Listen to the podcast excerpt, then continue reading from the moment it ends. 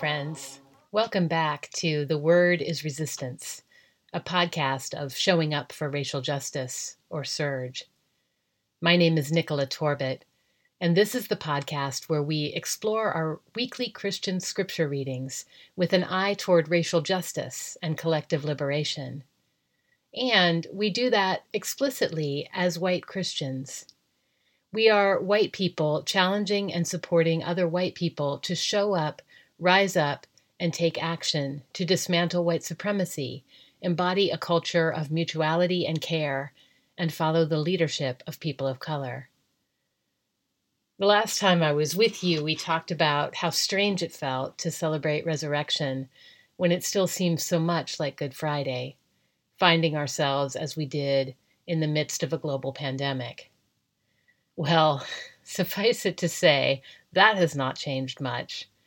We are still living through a time of mass crucifixion, when the effects of a tiny virus have been magnified a thousandfold by government indifference and centuries-long effects of institutional and systemic racism. And then, a few days ago, George Floyd was murdered brutally on camera by Minneapolis police. As I write this, the city, a place I once called home, is in flames, and the police, as they always do, are escalating the situation with their riot gear and chemical weapons. And now I am hearing that the police have killed again a black trans man named Tony McCade in Tallahassee, Florida. And I'm reminded that there is no easy time to talk about resurrection in this country. And that is why it is so crucial that we do talk about resurrection, because these murders are just the latest reminder of a crucifixion culture of white supremacy that is ongoing and deathly, and in which we are all mired. Our hope, in speaking of resurrection, is that, as my friend Molly Costello often says, Good Friday in America may be perpetual, but it need not be permanent. We are called to take bold action in the direction of that resurrection as an act of faith, that faith that is the assurance of things hoped for, the conviction of things unseen. For the past few weeks since Easter, we've been focusing this podcast on questions of community, of who and what we are meant to become for and with each other as we work together to build up a new world. In a recent episode of the Fortification podcast that sought to root covid nineteen in history, Doctor Anjali Taneja cast a vision of what could have happened had we in the United States been other than we are. As the richest country in the world, she said, we have the resources, and we could have shut down this country mid-February so that we not just flattened the curve, but squashed it. And then we could have sent all of our ventilators and personal protective equipment to other places where there is virtually no access to such things at all. And we could have sent our doctors there to help treat people as well. That, I think, is who we are called to be to and for and with each other. One global community, sharing what we have with one another, caring for one another, being in it together. It felt so obvious as she said it, like being reminded of something I had always known. But instead, somehow, we ended up as the country with the most cases and the most deaths, vastly disproportionately affecting Black, Brown, and Indigenous people, and it is nowhere near over. And meanwhile, as all across the country people struggle to breathe on ventilators, the breath of two more Black men have been taken from them. All over this country, Black and Brown people are saying, I can't breathe. And friends, believe me that I am talking to myself here, but it is too easy for us white folks to blame someone else, to point our outrage at the current occupant of the White House. And don't get me wrong, we do need to oust him. Or a few bad apples in a police department here or there, or a single white woman in Central Park who felt entitled to call the police on a Black bird watcher. It's all too easy to blame these other people and to distance ourselves from them, even to celebrate when they lose their jobs and are shamed, all the while making it very, very clear that we, thank God, are nothing like them. That we instead are the good white people, the ones who get it, who have the analysis, who can say all the right things in a social media post or a podcast. And meanwhile, Black and Brown and Indigenous people continue to die. I can't help but think that we, ordinary, good-hearted white people, are going to need to change, to become bolder and more honest and more capable of true solidarity, more loving, more willing to give up what we have known and what we have had in order to become who we can be for each other. I think deep down we know the kind of community we are called to be. We just have no idea how to get there from here. About twelve years ago, I heard a sermon that I now believe changed the trajectory of my life in ways that are still in the early stages of unfolding. I had come to First Congregational Church of Oakland on an organizing visit. I was not a Christian at the time. And Reverend Lynice Pinkard preached a sermon there called There Is a Balm in Gilead. The sermon was about the Holy Spirit. And I remember her thundering from that little music stand that served as a pulpit, "We have already signed all the petitions and marched on City Hall and written all the op-eds, and still we are not saved. People are still dying. Is there a balm in Gilead to treat the wounds of my people?" She went on to suggest that the missing balm was the Holy Spirit. Now, I didn't know what that was, really, but my exhausted activist soul pick, pricked up its ears because I sure knew that what we were doing wasn't working. She went on to explain that the Spirit works from the inside out. While the empire affects change from the outside in, the Spirit, she says, changes us from the inside out. And unless and until we change, the world will never change. I've never forgotten that message, nor have I ever stopped unpacking more layers of it. That's why I'm excited that today we're going to be focused on the Pentecost scripture, which is about the coming of the Holy Spirit to change us. So let's turn to that story now and see what it might offer us.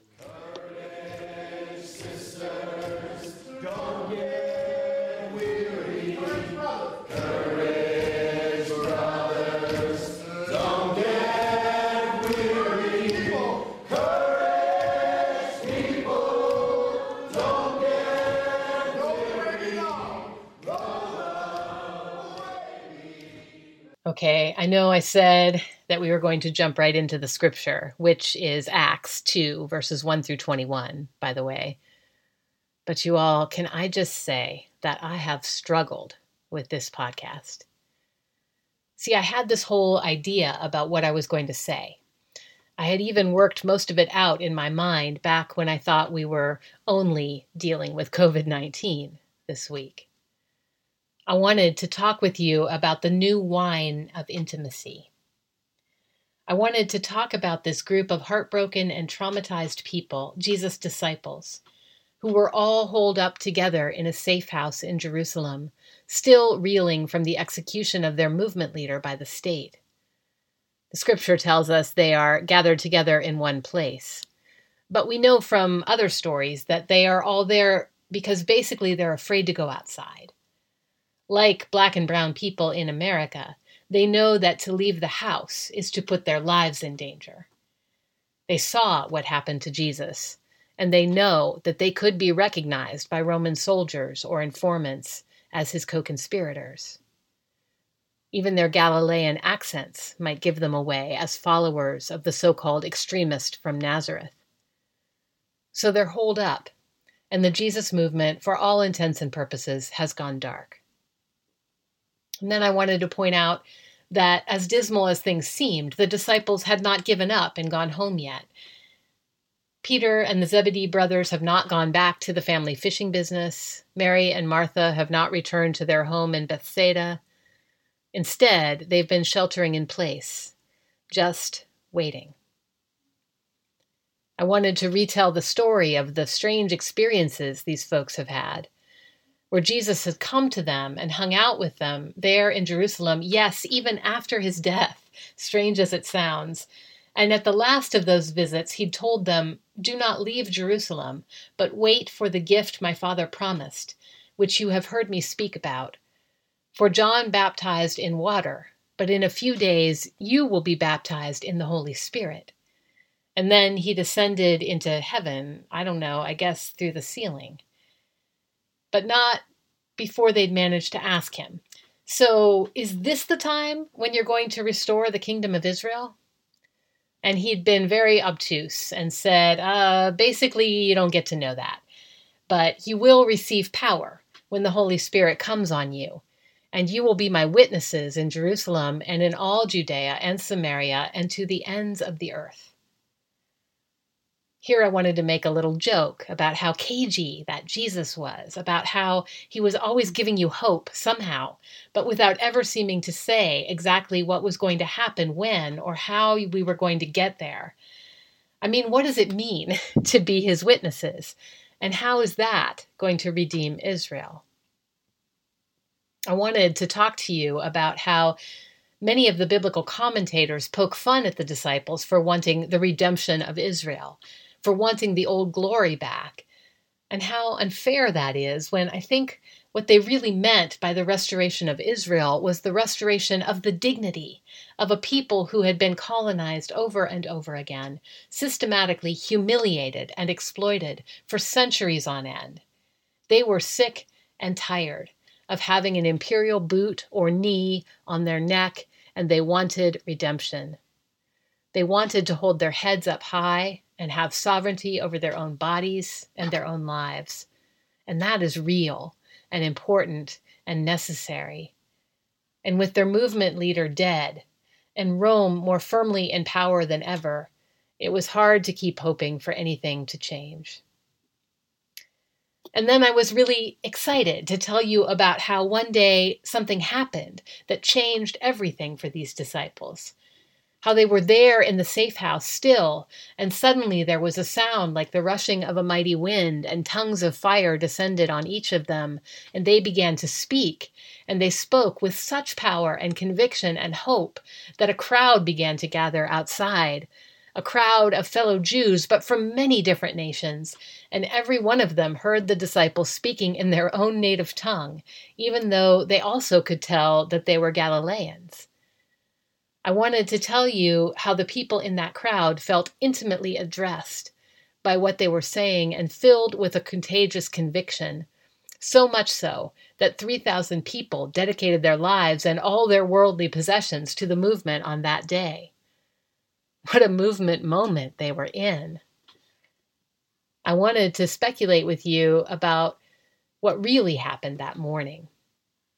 Especially was excited to tell you about reading this passage last week with my friend, the Reverend Nikira Hernandez Evans, and how we had this great conversation about the eroticism in this passage, those tongues of fire coming and resting so tenderly on each head, so intimate. What would it be like, we wondered, to be licked by the Holy Spirit? We giggled about it, recognizing that probably we could not stand in a pulpit and ask that question. But then I wanted to tell you how I couldn't let that question go, how I started wondering what had gotten lost because we weren't allowed to think about eroticism within the church. How somehow we are supposed to believe that the divine is separate from our most intimate and sensual experiences, and how that led me to thinking about Audre Lorde and her essay, The Uses of the Erotic, The Erotic as Power, and how that made me wonder if that was the kind of power Jesus meant when he said, "You will receive power when the Holy Spirit comes on you." He didn't say what kind of power.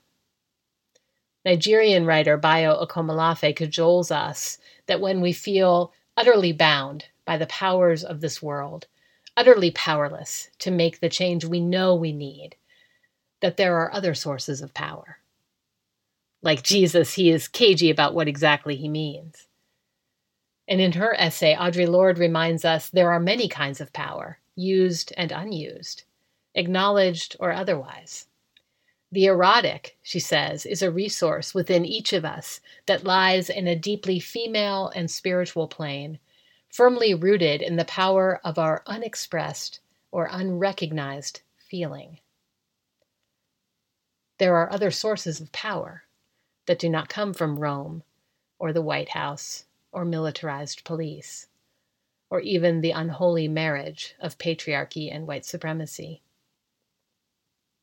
Gendered language aside, Lorde is pointing us toward an under-recognized and undervalued and even actively suppressed kind of power that lies, she says, in our unexpressed and unrecognized feeling. I wanted to wonder aloud with you about how the church has collaborated in that suppression with its Puritan overlay of propriety that forbids us even to think about the erotic in the context of Scripture, and about how much power has been lost in that bargain. I wanted to suggest to you that there might be a kind of joke in the text, in that part where the scoffers dismiss the disciples as drunk on new wine. I wanted to suggest that maybe they are inebriated with a spirit that comes not from fermented grapes, but from intimacy with the source of all life. The kind of erotically charged intimacy that bursts the old wineskins of conventionality and propriety and common sense and its dull gray insistence that it has to be this way because it has always been this way. Black liberation theologian Willie James Jennings calls the book of Acts a revolution of intimacy, in which the Holy Spirit replaces our fantasies of power over people with God's fantasy of our desires for people. I'm going to say that again. It's so powerful. He calls it a revolution of intimacy, in which the Holy Spirit replaces our fantasies of power over people with God's fantasy of our desire for people. The act of speaking someone else's language, he says, as the disciples do in this passage, is a startling gesture of their desire for intimacy. It involves humility and vulnerability, this willingness to stumble along in a language that feels unfamiliar in the mouth. I find myself thinking about what it means to take another's tongue into our own mouths. Is there any greater intimacy? I have felt for a long time that if we were actually in touch with our feelings and our bodies, if we were in touch with the erotic, as Audre Lorde talks about it, we would not, could not tolerate this world as it is. We could not tolerate what is happening to other people's bodies and the body of this earth, and we would act much more boldly to change it. Lorde uses the metaphor of a packet of nearly colorless margarine that comes with a small pellet of yellow food coloring that the buyer then would massage all throughout the packet of softened margarine. She writes, "I find the erotic such a kernel within myself. When released from its intense and constrained pellet, it flows through and colors my life with a kind of energy that heightens and sensitizes and strengthens all my experience." And elsewhere, she writes, "Once we begin to feel deeply all the aspects of our lives, we begin to demand from ourselves and our life pursuits that they feel in accordance with that joy which we know ourselves to be capable of." Sounds like the redemption of Israel. The power of the erotic is a completely different kind of power than the power of domination and control. I think of it as the kind of power that is both generated from and sustains the passionate love of life, all life. This love is not free of suffering by any means. It is all bound up in suffering, from the pangs of childbirth to witnessing someone's last precious breath. But it is also suffused with praise and sensuous joy and great pleasure. There's a reason that the word passion refers to intense desire, but also to the suffering of Jesus. The word itself originally referred to the willingness to suffer for what you love. I wanted to sit with you for a moment in this realization that love is all bound up in suffering, that it is inseparable from loss, and that we feel loss and grief because of the piercing beauty of all that God has created and declared good. I wanted to sit with you in this deep intimacy, particularly in this time when we can't touch each other. Of course, this is the kind of deep feeling that Adrienne Marie Brown is talking about in her book Pleasure Activism, a force that she sees as intimately tied to liberation. This is also the kind of power Toni Morrison channels when she writes in Beloved about the Brush Arbor Church, presided over by an elder named Baby Suggs. When warm weather came, Baby Suggs, holy, followed by every black man, woman, and child who could make it through, took her great heart to the clearing, a wide-open place cut deep in the woods, nobody knew for what, at the end of the path known only to deer and whoever cleared the land in the first place. In the heat of every Saturday afternoon, she sat in the clearing while the people waited among the trees. After situating herself on a huge, flat-sided rock, Baby Suggs bowed her head and prayed silently. The company watched her from the trees. They knew she was ready when she put her stick down. Then she shouted, "Let the children come!"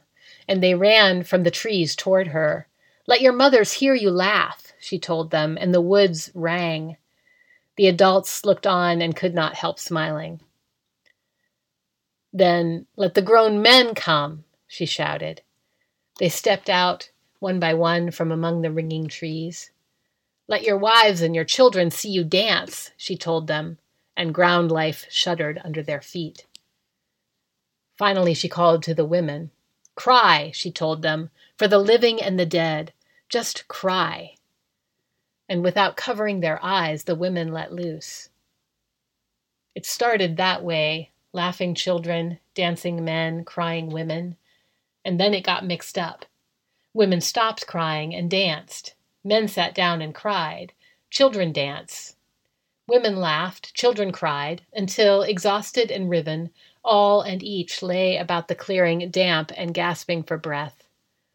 In the silence that followed, Baby Suggs, holy, offered up to them her great big heart. She did not tell them to clean up their lives or go and sin no more. She did not tell them they were the blessed of the earth, its inheriting meek, or its glory-bound pure. She told them that the only grace they could have was the grace they could imagine, that if they could not see it, they would not have it. Here, she said, in this here place, we flesh. Flesh that weeps, laughs, flesh that dances on bare feet in grass. Love it, love it hard. So I wanted to tell you that this kind of intimacy with ourselves, with our own flesh first, because it is actually not separate from all flesh, that our tenderness will spread, that this week, I think that who we are called to be for and with each other in these times, that allowing ourselves that kind of passion and deep feeling could embolden us to act fiercely to protect what we love. This is the new wine that will burst the old wineskins, nation states, borders, policing, prisons, every kind of ideology. These will burst because they simply cannot contain the new wine of erotic intimacy that flows into and among us. I wanted to talk with you about all of that. But then they killed George Floyd, and I saw and felt the trauma my black friends were going through, and I started to feel uncomfortable with what I had planned to say. I started to doubt whether I had any right to put my mouth around what Audre Lorde had written, or Toni Morrison, or Adrienne Marie Brown. These texts were not written for us as white people. I started to wonder if I was presuming an intimacy that we or I had not earned. Because that is really the question, isn't it?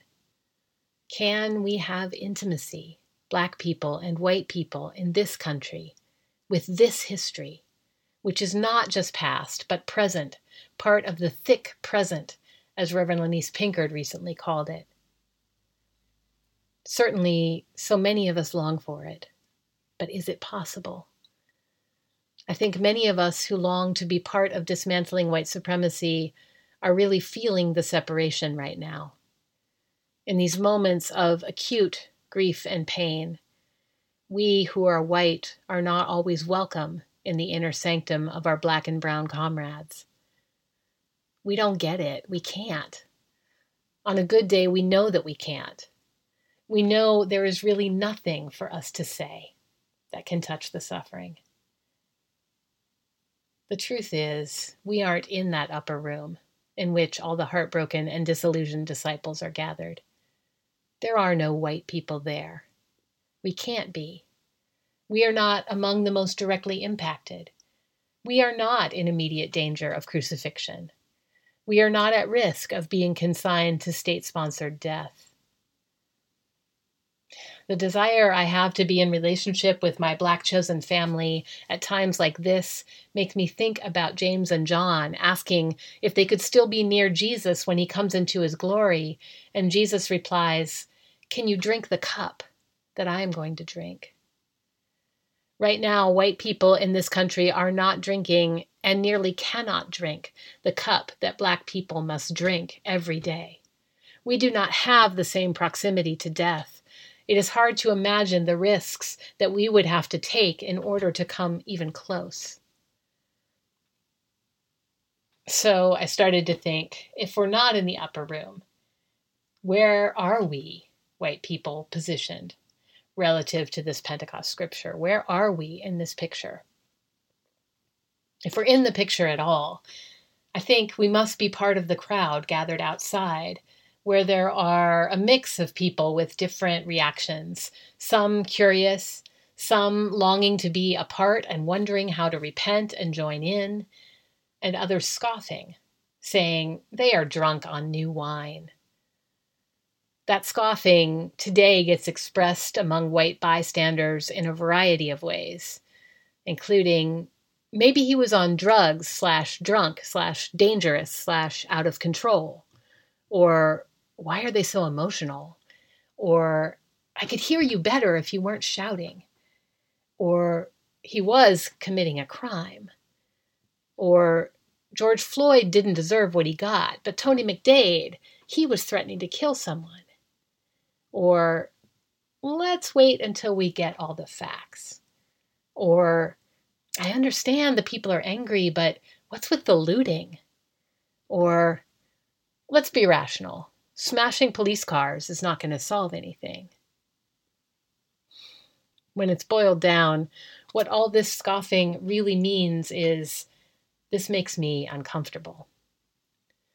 See, white folks mostly get to be the arbiters of what is appropriate behavior and what is not, and we presume that role all the time, and it actually actively prevents us from being able to receive the Holy Spirit and to be effective witnesses for change.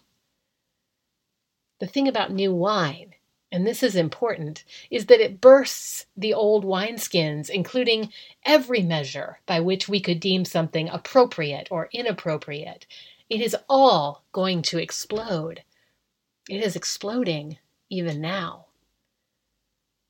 And we, my friends, are rapidly approaching the moment when our existing structures will no longer be able to contain our love and longing for each other. What we are praying and grieving, and sometimes even laughing and dancing toward, is not reform, not tweaks to thoroughly misshapen justice and medical and economic and governing systems, but a revolution of intimacy. At the end of my last podcast episode, I talked about the free fall into repentance. This week's passage takes me back to that. Are we willing to let life as we have known it be exploded? Can we let love lead us to tear up every institution that suppresses God's life and love and passion and eroticism, and that destroys the possibility of intimacy? Are we willing to let it tear up even our identities as good white people, because those too do harm. I want to talk about what we're doing with Amy Cooper, that white woman who called the police on Christian Cooper, the black bird watcher in Central Park. What are we doing when we pile onto the righteous rage of black people toward her? When we make jokes at her expense or delight in her comeuppance as white people? What are we getting out of sharing all those Barbecue Becky memes, as we did a couple years ago? I guess when I did it, because I did, they were hilarious, by the way, I told myself I was trying to educate other white people not to do what she did. But deep down, I knew that was not going to be effective. I was using that other white person because she got caught, acting on the same conditioning that also lives in me. I was using her to make me look better than her. And that is not intimacy. That is separation. That does nothing to alleviate the vulnerability that people of color carry in this country. It is time for white folks to shoulder our share of the vulnerability, to risk our reputations, our social propriety, our jobs, our investments, our incomes, our safety, maybe even our freedom or our lives. We don't know. Only the Spirit can tell us what we need to do when, and then only if our ears are attuned to the dreams and visions echoing forth from the people most impacted, from the front lines, from the upper room. Friends, I know we long to be together. There are some people, some black people, whom I love with my whole life. I believe we are meant to be together ultimately, that the periodic separation between us right now is both real because of the real material effects of racism and illusory, because we are all interconnected and bound together by a love so much greater, richer, deeper, and more evocative than anything we have heretofore known. But we can't just magically be there. We need to sit in the discomfort and the longing and the agony of history and wait, sit a respectful vigil as we try to love across the lines. Wait on the new wine of intimacy. Maybe the message of this Pentecost scripture is that even when the longed-for change seems most far away, even when things seem dismal, even when we don't know what to say in the face of the horrors, even when it seems that nothing we do is helping, if we can hang out long enough in that place, something happens, and it explodes all the categories. As visionary thinker Bayo Okomalafe wrote on Facebook today, if justice is a matter of relations within a specific system, then justice might very well be said system's most powerful strategy for reinforcing its permanence. Justice might very well be reinforcement masquerading as resolution. And I can't breathe, hushed into the sleep of a broken neck. The haunting cries of broken bones flattened into a civil highway, all very modern. They say we must fix our eyes on justice, on the hilltop, on the roads that lead to a bright new day. I say, where we're going, we don't need no roads. We will break into the edges and rush into the bushes along the highway, and only the wind will whisper stories of our marinage. We will anoint the bloodied bodies of our dead ones and grieve around the sagging breasts of our old mothers. And there, in the strangeness of a gifted moon, in the generative failure of our fugitivity, in the sweltering heat of new histories and speculative futures, we will shift into another shape, and justice won't know how to find us. Amen. We are building a new world. We are building a new world. We are, we are building a new world. Builders What is that sound? Can you hear it? Is it the rushing of a mighty wind of change? Or is it the prophesying of Black organizers in Minneapolis and Oakland and Tallahassee and Louisville and Georgia and Saint Louis and Ferguson and New York? The call to action this week begins with a call to listen, to tune in and listen as closely as we can to what our trusted Black organizers are saying and asking for.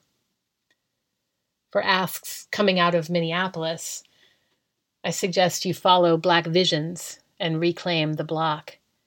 Both of them have Facebook pages that you can follow. They are also both good organizations to fund right now.